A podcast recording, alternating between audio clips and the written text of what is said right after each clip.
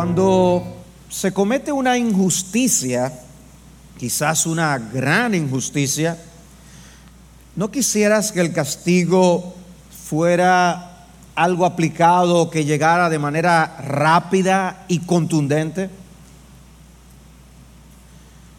Y siendo honestos, ¿no quisiéramos que quien cometa ese tipo de hechos pague por ellos? Pero ¿haría alguna diferencia si quien comete esas injusticias eres tú?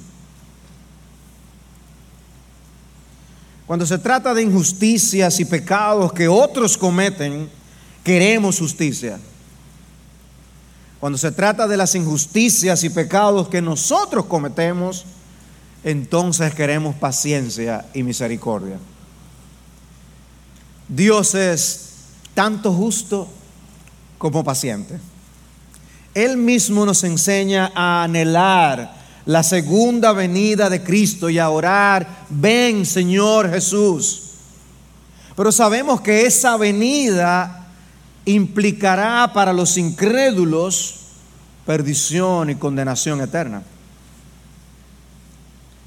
Por eso uno dice amén a esa oración, ven Señor Jesús, pero hay algo en nosotros que todavía dice, pero todavía no. Quiero ver a mis seres queridos ser salvos antes de que eso ocurra. Y ahí es donde entra la paciencia de Dios que nos menciona el apóstol Pablo, Pedro en el texto de segunda de Pedro 3 que el pastor Marcos leyó. Siempre han estado ahí los que se burlan ante la profecía de que Jesús vuelve otra vez. Si fuera impaciente como nosotros el Señor, quizás aceleraría los planes para que esos burladores no se salgan con la suya. Pero no, el Señor hace caso omiso a esas burlas y todo sigue conforme a su plan. El Señor no tarda en cumplir su promesa. Según algunos entienden la tardanza, sino que es paciente para con vosotros, no queriendo que nadie perezca, sino que todos vengan al arrepentimiento. Y si lo viéramos únicamente desde el punto de vista de lo que nos beneficia a nosotros, eh, los que estamos en Cristo, entonces queremos justicia.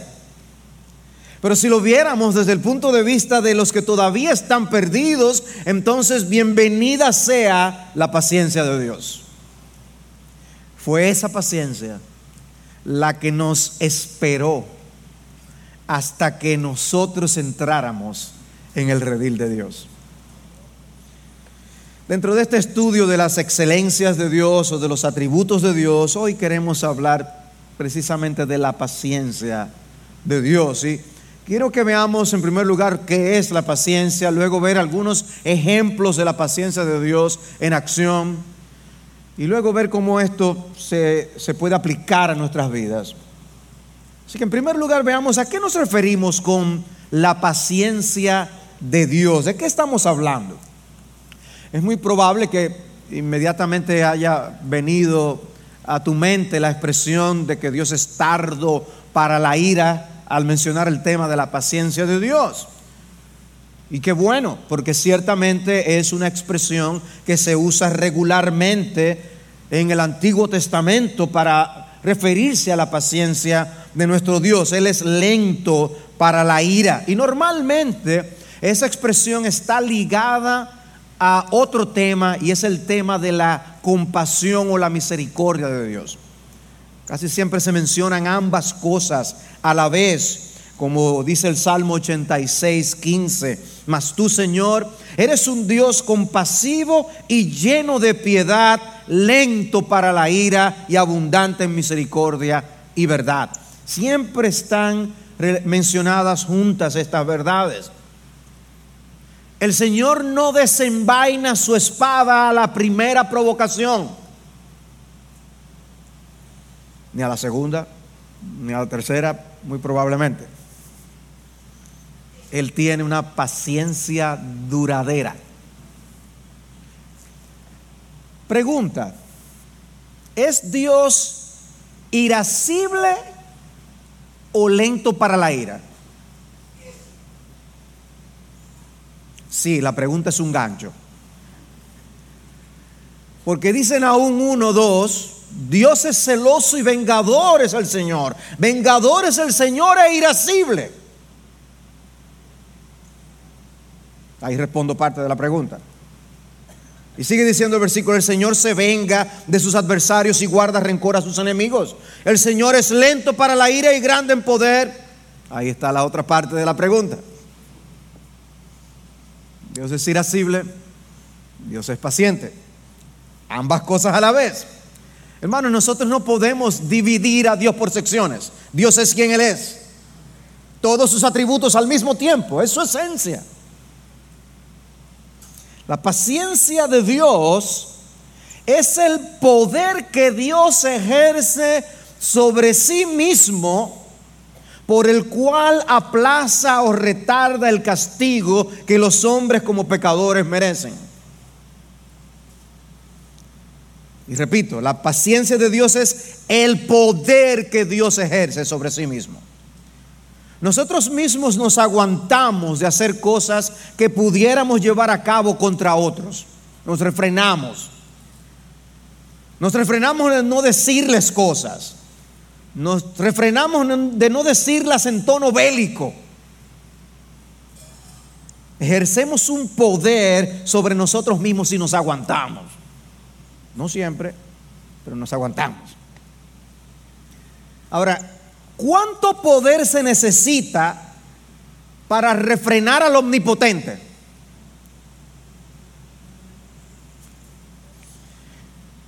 Responde esa pregunta y tú vas a tener una idea de lo que es la paciencia. De lo que es la paciencia de Dios. Su dominio propio es todopoderoso. Y Él se refrena a sí mismo el omnipotente subyuga con omnipotencia su poder.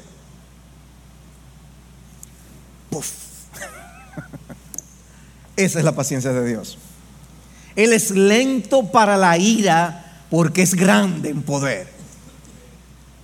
Por eso es que la Biblia dice que es más, más grande el que tiene dominio de su propio corazón, tiene dominio propio que el que conquista una ciudad. Y, Dios es el ejemplo supremo de eso. Él es lento para la ira. Solo la omnipotencia puede refrenar la omnipotencia. No es por falta de poder que el Señor no ejecuta venganza inmediata sobre los pecadores. Él tiene todo el poder. Lento para la ira y grande en poder. Como dicen aún 1.3. Por esa paciencia Dios soporta y soporta y soporta y sigue soportando. Por eso. No es porque se diluya su santidad. No es porque el pecado se haga de alguna manera menos aborrecible. Que Él entonces aguanta. Porque hay cosas que a nosotros pueden molestarnos, pero no tanto. Y aguantamos. Hay otras que nos molestan más.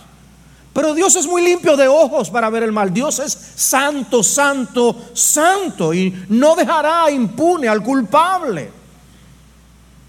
Pero demora su juicio. Pero esa demora no significa cancelación. No es que Él no ejecutará juicio. Su paciencia lo que hace es que le hace estar dispuesto a esperar a que los rebeldes se arrepientan para que no tengan que pasar por el juicio. Y hermanos, si reflexionamos en, la, en el carácter puro, justo y santo de Dios, ahí es cuando más nos sorprenderemos de la paciencia de Dios. Lo que Dios soporta de los pecadores, que no extermina al pecador en el acto mismo de cometer el pecado. ¿Ustedes se imaginan? cada acto de pecado inmediatamente recibiera el castigo debido por ese pecado? ¿Estarían las desapariciones, como dicen, ñangas? Hermanos, si solo sumamos, tomemos el pecado de la mentira, la mentira, Dios aborrece la mentira, Dios juzgará a los mentirosos en, en todas sus formas. Ahora, si sumamos todas las mentiras que se dicen en el mundo en una hora, ¿ustedes creen que son muchas? ¿Un día? ¿Una semana? ¿Un mes? ¿Un año? El juicio no ha llegado. Y ese es solamente considerando un tipo de pecado. Pero no son solo las mentiras, incluye ahí las blasfemias. Gente que se atreve a decir cosas en contra de Dios horribles. Las rebeldías, los pecados sexuales, cada acto de violencia, las codicias, las envidias, las borracheras, las extorsiones y los robos.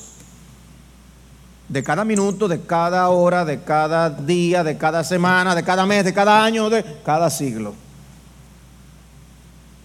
¿Ustedes creen que Dios es paciente? es sorprendente que Dios no haya enviado fuego y azufre, amados hermanos. El mundo es hostil a Dios y lo que recibe de Dios es lluvia y sol. La gracia común de Dios le da, hace tanto bien al mundo entero, a todos y sana a los enfermos y cuida y protege. solamente con los motoristas de aquí uno tiene ver que los ángeles están ocupados el día entero. Dios tiene misericordia. El pecado de los hombres no es solamente amplio en su universalidad, sino muy profundo en su maldad. Y Dios tiene paciencia. Dios tolera todo eso no solo por una hora ni por un día. Dios tiene paciencia de cada quien, la vida entera de cada quien. Dios es paciente. Dios soporta la vida entera de un pecador. En Romanos 9, el apóstol Pablo establece la absoluta soberanía de Dios sobre todas sus criaturas. Y lo usa con la imagen del alfarero y el barro. Y dice en el versículo 21, o no tiene el alfarero derecho sobre el barro de hacer de la misma masa un vaso para uso honroso y otro para uso deshonroso. Y obviamente es una pregunta que asume una respuesta absolutamente Dios tiene derecho. Dios es el dueño, el creador. Él hace lo que él quiere. Inmediatamente después dice dos cosas en el versículo siguiente. Dice, y que si Dios, aunque dispuesto a demostrar su ira y hacer notorio su poder, soportó con mucha paciencia a los vasos de ira preparados para destrucción. La primera declaración es que Dios está dispuesto a demostrar su ira y hacer notorio su poder. Por eso dice, ¿y qué si Dios, aunque dispuesto a eso, soportó? No le falta la disposición de hacer una exhibición de su omnipotencia en la vida de los hombres. Ah, ustedes quieren una exhibición para que vean qué tan poderoso yo soy. No. Aunque está dispuesto a hacerlo, paciencia. No le falta la disposición de demostrar ese poder en el descargo de su ira, es lo que está diciendo Pablo. Y hermanos, recordemos, e, ese atrevimiento, esa osadía de los pecadores no tiene comparación. Se atreven a ofender, a blasfemar y a insultar al Todopoderoso. Si Dios fuera como tú y como yo, esos atrevidos no existieran. Pero ahí es que entra la segunda declaración a pesar de su disposición a hacer notorio su poder, soportó con mucha paciencia los vasos de ira preparados para destrucción. ¿Cuánto tiempo soportó los vasos de ira? Durante toda su vida. Durante toda su vida. No son aquellos que serán objeto de la salvación y redención eterna. Son los vasos de ira preparados para destrucción. Pero Dios los soportó durante toda su vida. No los juzgó antes de tiempo, en otras palabras. El día del juicio llegará, allá exhibirá ese poder y esa justicia. Hmm. ¿Por qué? Bueno, ahí entra el versículo siguiente, Romanos 9, 23, donde Pablo dice, lo hizo para dar a conocer las riquezas de su gloria sobre los vasos de misericordia que de antemano él preparó para gloria. Aquí como escuchábamos la semana pasada, trigo y cizaña está junto en el mundo. No lo arranquen todavía. Pero el día viene cuando esos vasos de ira recibirán justa condenación. ¿Por qué Dios los soporta durante toda la vida, haciendo y deshaciendo, siendo rebeldes y obstinados contra Dios? Por su paciencia. Por su paciencia y para que su poder y gloria brillen grandemente en la salvación de los vasos de misericordia.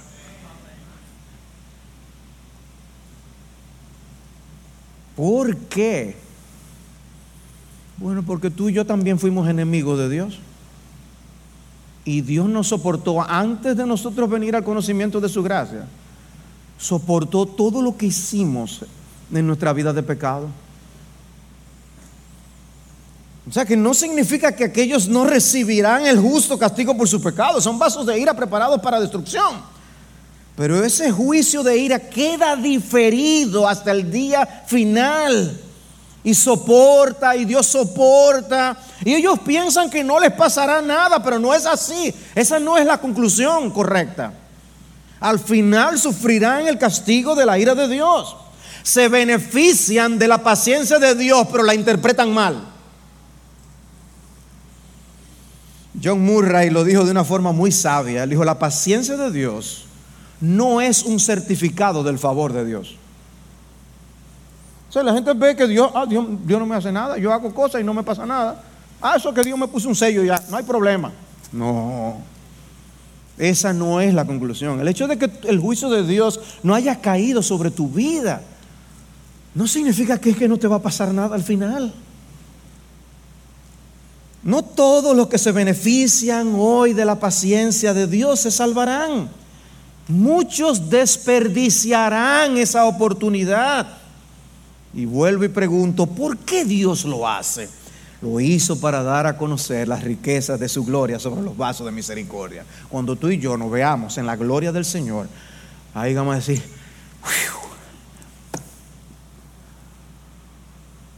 gracias Señor, gracias Señor. Debemos admirar al Dios de paciencia.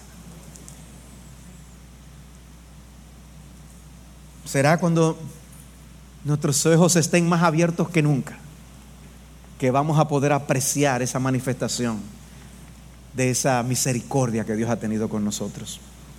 Mientras tanto, Dios detiene el momento de esa exhibición de ese poder para dar lugar al arrepentimiento. Su paciencia le hace renuente a derramar todo el peso de su ira. Dice Esdras 9:13. Y esto es bien interesante porque nosotros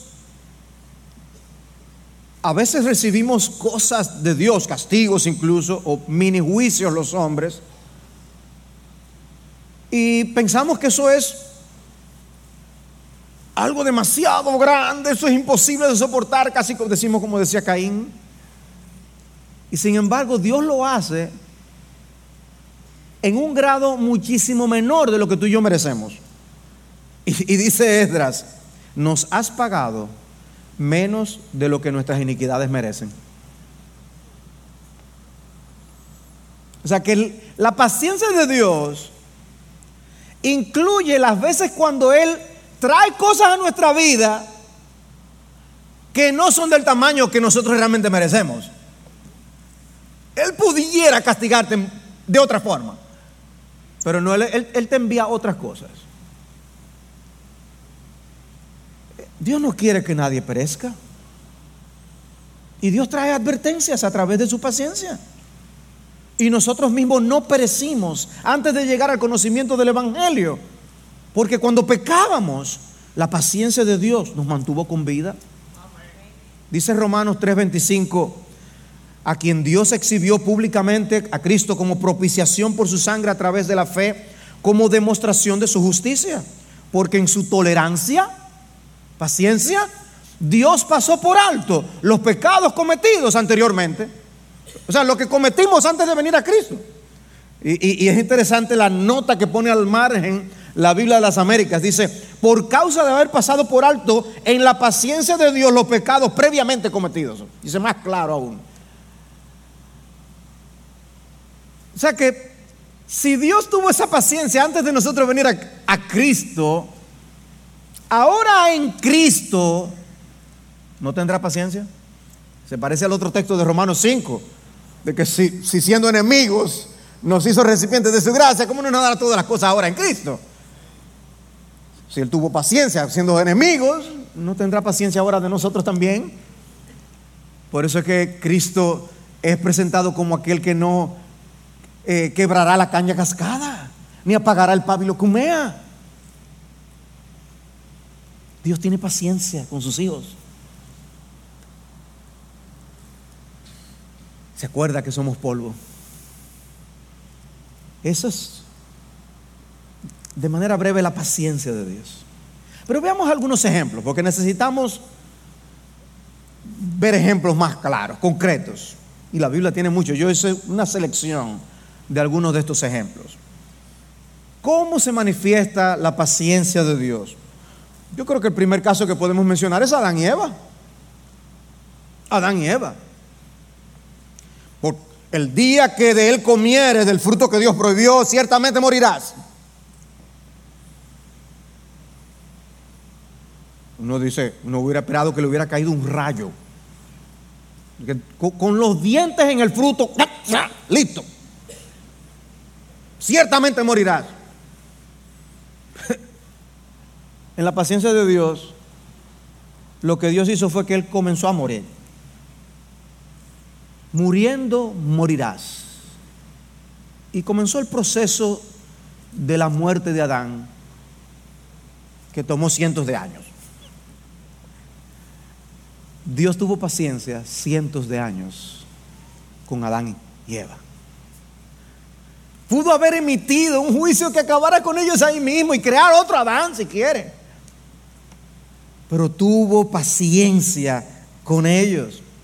El mundo prediluviano, antes del diluvio, eh, lo que había en el escenario de pecado era el siguiente. El Señor vio que era mucha la maldad de los hombres en la tierra y que toda intención de los pensamientos de su corazón era solo hacer el siempre el mal. E-, ese mundo estaba contemplando Dios. Y dice que eso por eso le pesó en su corazón haber hecho al hombre y todo. Para que vean, no es que a Dios no le molestaba esto. Entonces Dios pudo haber traído un exterminio en ese instante. Dios evalúa, se acabó esto aquí. Pero no fue eso lo que hizo. Dios levantó a Noé, pregonero de justicia, y lo puso a predicar por 120 años.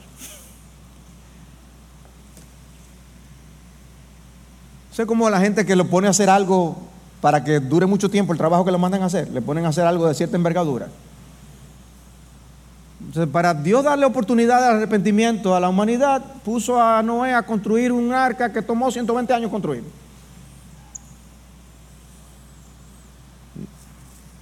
Dice Génesis 6.3, no contenderá mi espíritu para siempre con el hombre, porque ciertamente él es carne, serán pues sus días 120 años. Tú vas a ver lo que te va a pasar, en 120 años voy a venir. No lo hizo en el instante. ¿Por qué? Bueno, todo ese tiempo vino a ser una especie de advertencia para Dios. Dice Primera de Pedro 3:20, en uno de, los, de esos textos difíciles de las Escrituras, que en otro tiempo se anunció Cristo la paciencia de Dios. Dice, quienes en otro tiempo, esos predicadores fueron desobedientes, eh, los, los, los que vivían en la época de Noé, ellos fueron desobedientes cuando la paciencia de Dios esperaba en los días de Noé. Cuando la paciencia de Dios esperaba en los días de Noé. Y no los exterminó inmediatamente durante la construcción del arca, en lo cual unos pocos, es decir, ocho personas fueron salvadas a través del agua. ¿Cuánto esperó Dios?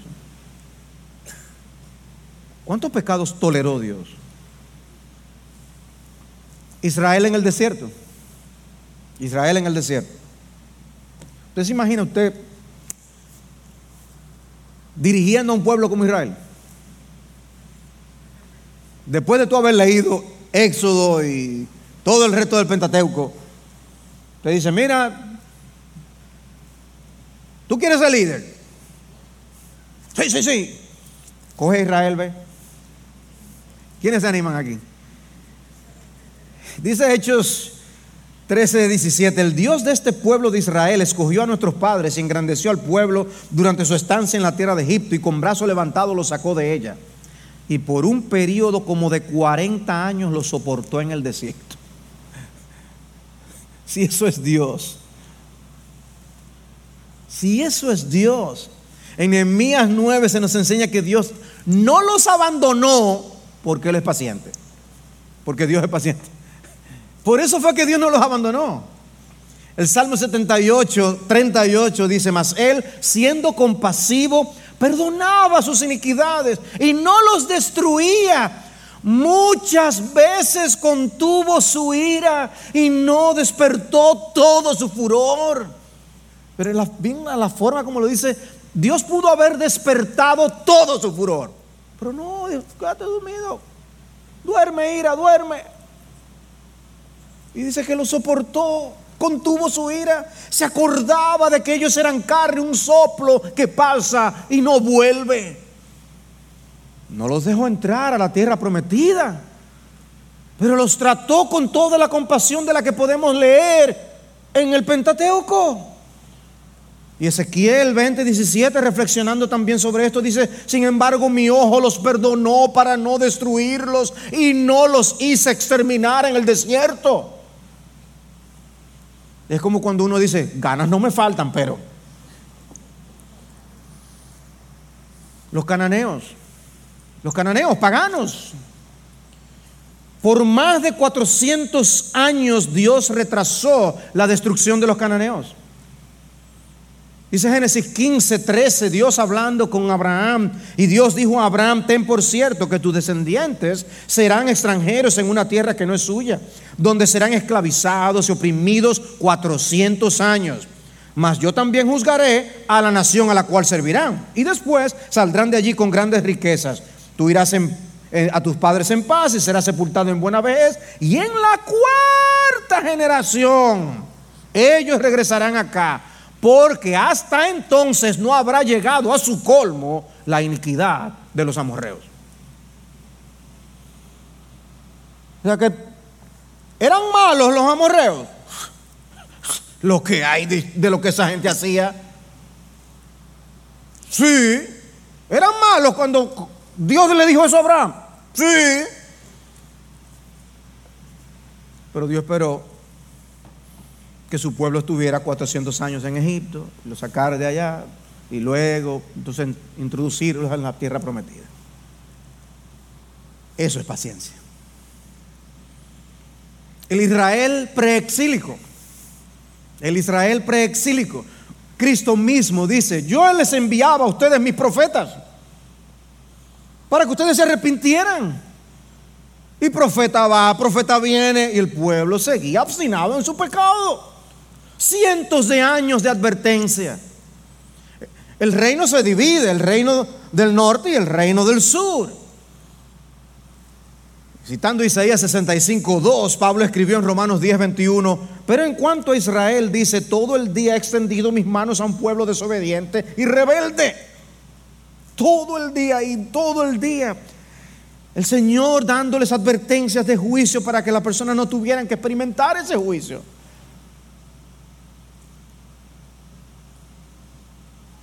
Viene y cae el reino del norte. ¿Qué debió hacer el reino del sur? Poner su barba en remojo.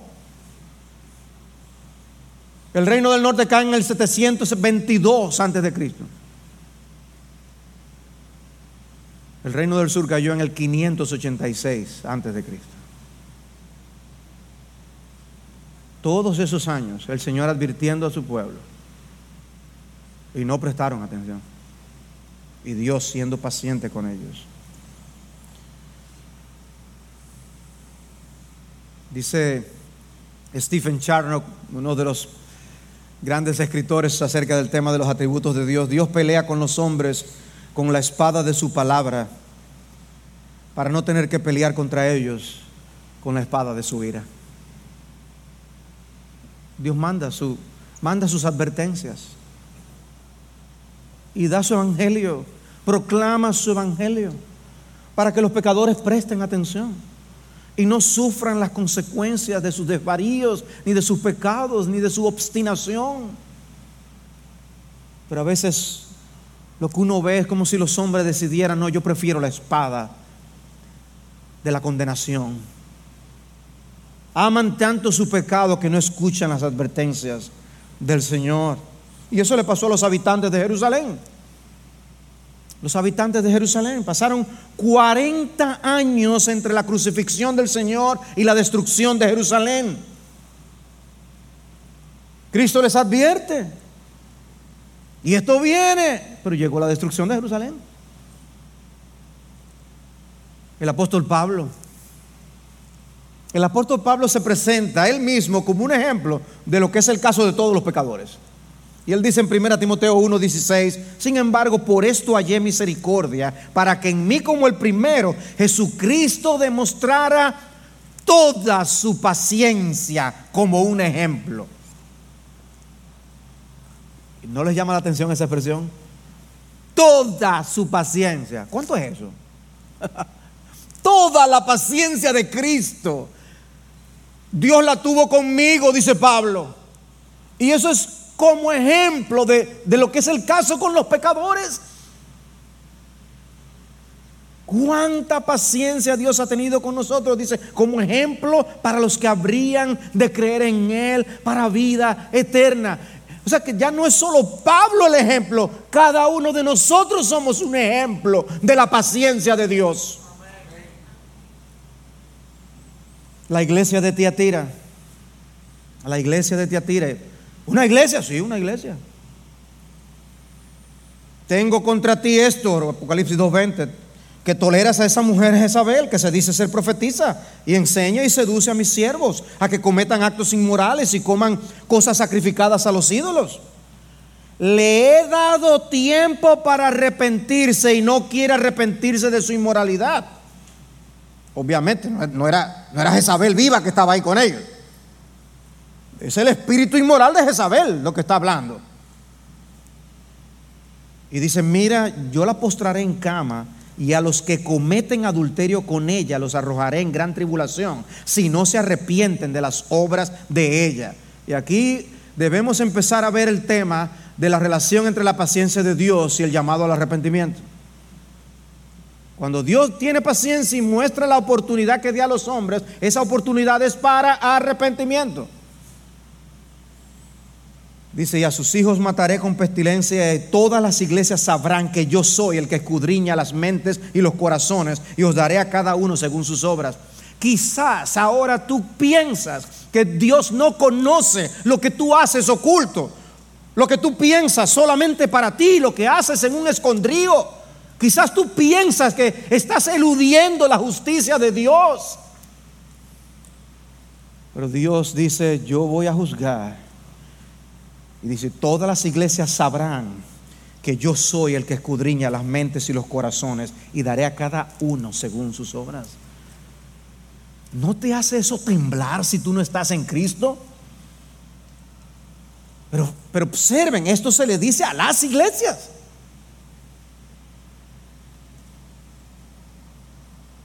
Si era por cuestión de justicia, hace rato que el castigo les habría llegado, pero la paciencia de Dios les dio oportunidad para el arrepentimiento. Y la carta misma a la iglesia de Tiatira era otra oportunidad más para escuchar la advertencia y no recibir el castigo. ¡Cuánta paciencia! Por eso uno de niño a veces uno decía, eh, el último tal cosa. Y después uno decía, el ultimito, ultimito, ultimito. A veces Dios hace eso con nosotros. Último chance. El ultimito, el ultimito, el ultimito. Y Dios dando oportunidad al arrepentimiento. Y el texto que leímos en segunda de Pedro capítulo 3. ¿Por qué no ha venido Cristo todavía? Porque Dios es paciente, dando lugar precisamente al arrepentimiento no queriendo que nadie perezca, sino que todos vengan al arrepentimiento. Por eso no ha venido Cristo. ¿Estás aprovechando esa oportunidad realmente?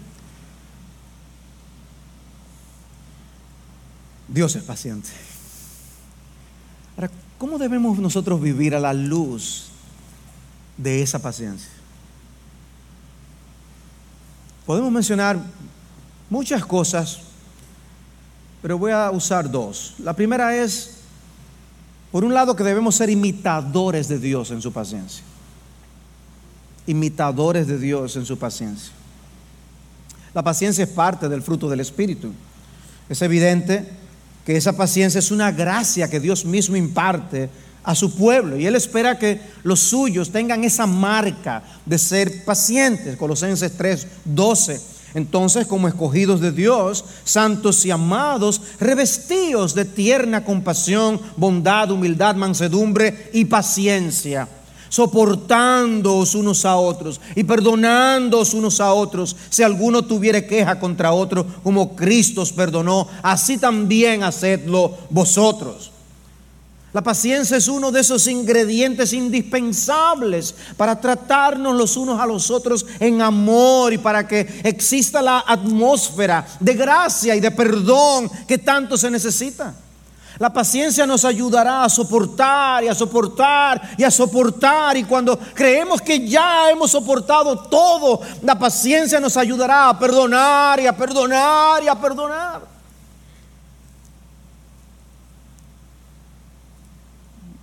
Es una marca de los escogidos de Dios. Amados, ¿estás tú ejercitando esa paciencia con tu pareja?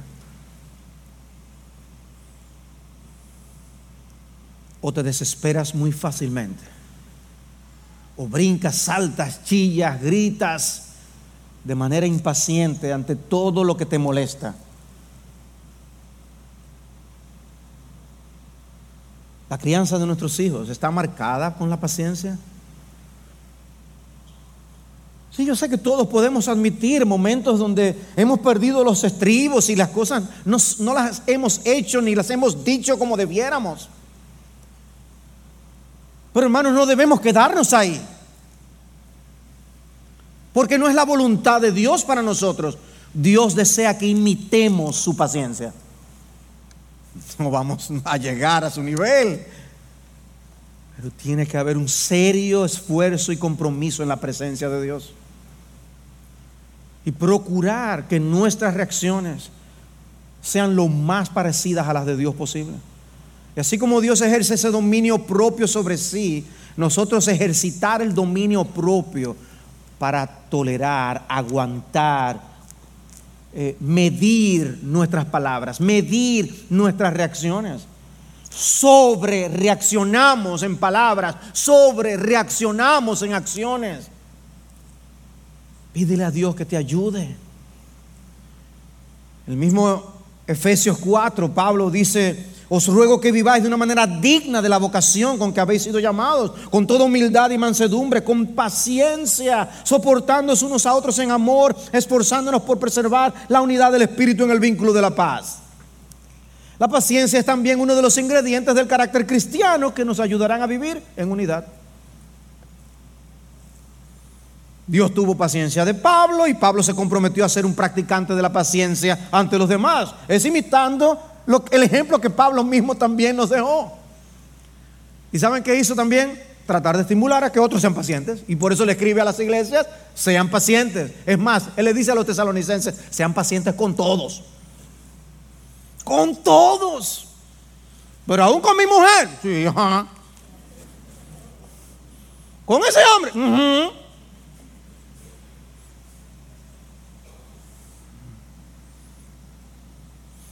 Me gusta como Pablo lo dice en 2 Corintios 6, 3.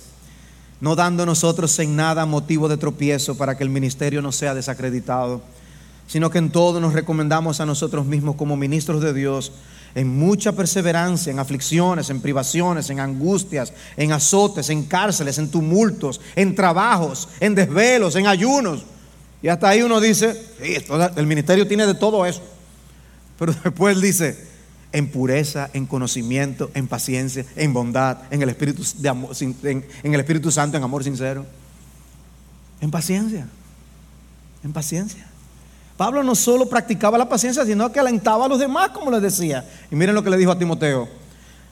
Timoteo, 2 Timoteo 4:2. Predica la palabra, insiste a tiempo y fuera de tiempo, redarguye, reprende, exhorta, con mucha paciencia e instrucción. Tiene que ser una marca ministerial. El autor Terry Johnson, en uno de, sus libros sobre los atributos de Dios, dijo, esto significa que miraremos más allá de las peculiaridades, idiosincrasias, debilidades, ignorancias e incapacidades de los demás. Porque uno a veces puede mirar a los otros y dice, pero, y es que no sabe. Y tengo que volver a enseñarle cómo es. ¿Cuántas veces te voy a decir que? ¿Verdad que esas frases suenan? Tiene que soportar las peculiaridades, las idiosincrasias, las debilidades, las ignorancias y las incapacidades de los demás. Dice, no son los hábitos raros de las otras personas los que nos irritan.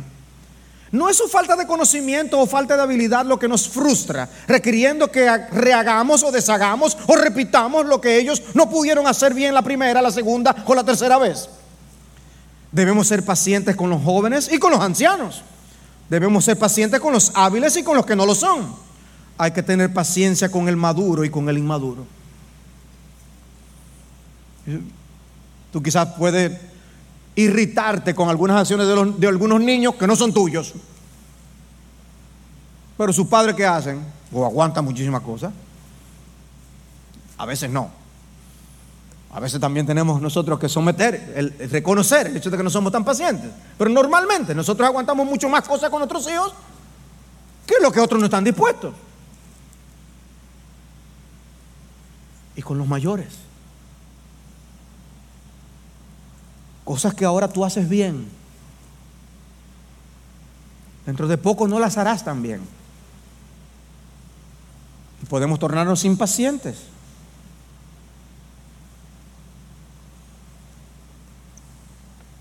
Y en la iglesia habrá muchos que son inmaduros en la fe. Siempre habrá inmaduros en la fe. Y debemos tener paciencia en nuestro trato con ellos. Tú vas a decepcionar y vas a ser decepcionado. Vas a pecar contra los demás y los demás pecarán contra ti. Vas a ser herido y te herirán a ti. La paciencia es lo que nos echará aire puro en el ambiente que ya está contaminado por el pecado. Es la paciencia. ¿Recuerdas lo que suplicó el deudor de la parábola de Mateo 18? Ten paciencia conmigo y todo te lo pagaré. Y lo perdonaron. Ay, se fue el contento. Pero había unos chelitos que alguien le debía y la persona, mira, paciencia conmigo te lo pagaré. ¿Saben lo que él le dijo? Y esto fue como una daga a mi corazón. Y hablamos de esto en nuestro grupo pequeño el pasado jueves. Y fue como una daga a nuestro corazón. Le dijeron, ten paciencia conmigo y te lo pagaré. Y dice el texto, sin embargo, él no quiso. Él no quiso, punto.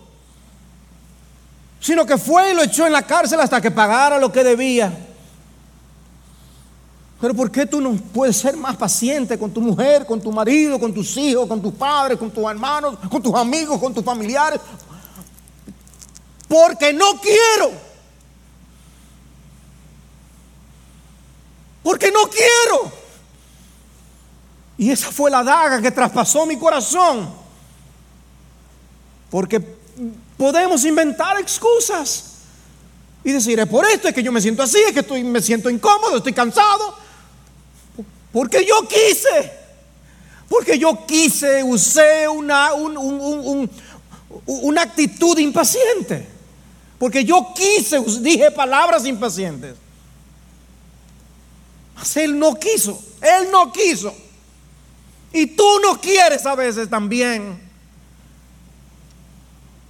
Imitemos a nuestro Dios, que ha sido tan paciente con nosotros, que nos ha perdonado una deuda enorme y nosotros por tres centavos no podemos tolerar y ser pacientes con otros.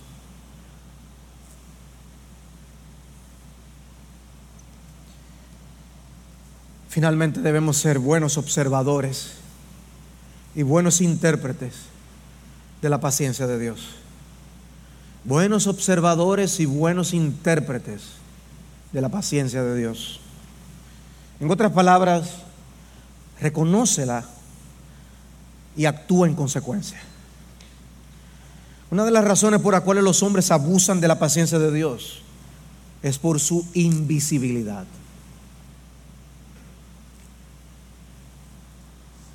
Tú puedes ver quizás la ira de Dios cuando se manifiesta en un juicio, pero cuando Dios no hace nada, no hizo nada. Es invisible. Él no descargó toda su ira sobre ti. Es invisible, tú no te estás dando cuenta todo lo que ha implicado eso en el carácter de Dios, en el ser de Dios. No, te has dado cuenta de la omnipotencia que ha refrenado al omnipotente para que no te borre del mapa. Y los hombres malinterpretan eso. Por eso Pablo dijo en Romanos 2, 3, ¿y piensas esto, oh hombre? Tú que condenas a los que practican tales cosas y haces lo mismo, que escaparás el juicio de Dios. ¿O tienes en poco las riquezas de su bondad, tolerancia y paciencia, ignorando que la bondad de Dios te guía al arrepentimiento? Es dándote oportunidad al arrepentimiento. Mas por causa de tu terquedad y de tu corazón no arrepentido, estás acumulando ira para ti en el día de la ira y de la revelación del justo juicio de Dios. Uno de los propósitos precisamente por los cuales Dios es paciente es para inducir al arrepentimiento. Dios quiere provocar que tu corazón se enternezca ante su bondad y diga, Señor, perdóname, yo he sido un terco. Otra idea que comunica este pasaje es la realidad de que la puerta de la oportunidad que Él nos brinda en su paciencia no estará abierta para siempre. Llegará el momento en que las compuertas de la presa de la ira se abrirán y esa ira caerá sobre todos los impenitentes. Y los pecadores no solo pagarán por todos los pecados cometidos contra el Altísimo, también darán cuenta por abusar de la paciencia de Dios, por tener en poco esa paciencia. Huye de la ira venidera refugiándote en el Salvador Jesús. La gente malinterpreta el silencio de Dios. Dice, como la sentencia contra una obra mala no se ejecuta, el corazón de los hijos de los hombres está entregado a hacer el mal. Eclesiastés 8:11. No me pasa nada, no veo que a otro le pasa, pues vamos para allá. El Salmo 50 también dice, tú le has dado rienda suelta a tu boca y estás diciendo y deshaciendo. Dice, te sientas y hablas contra tu hermano. Tú has hecho todo eso y yo guardé silencio, dice Dios. Pensaste Quizás que yo era como tú. pero yo te voy a reprender y delante de tus ojos voy a exponer todos tus delitos.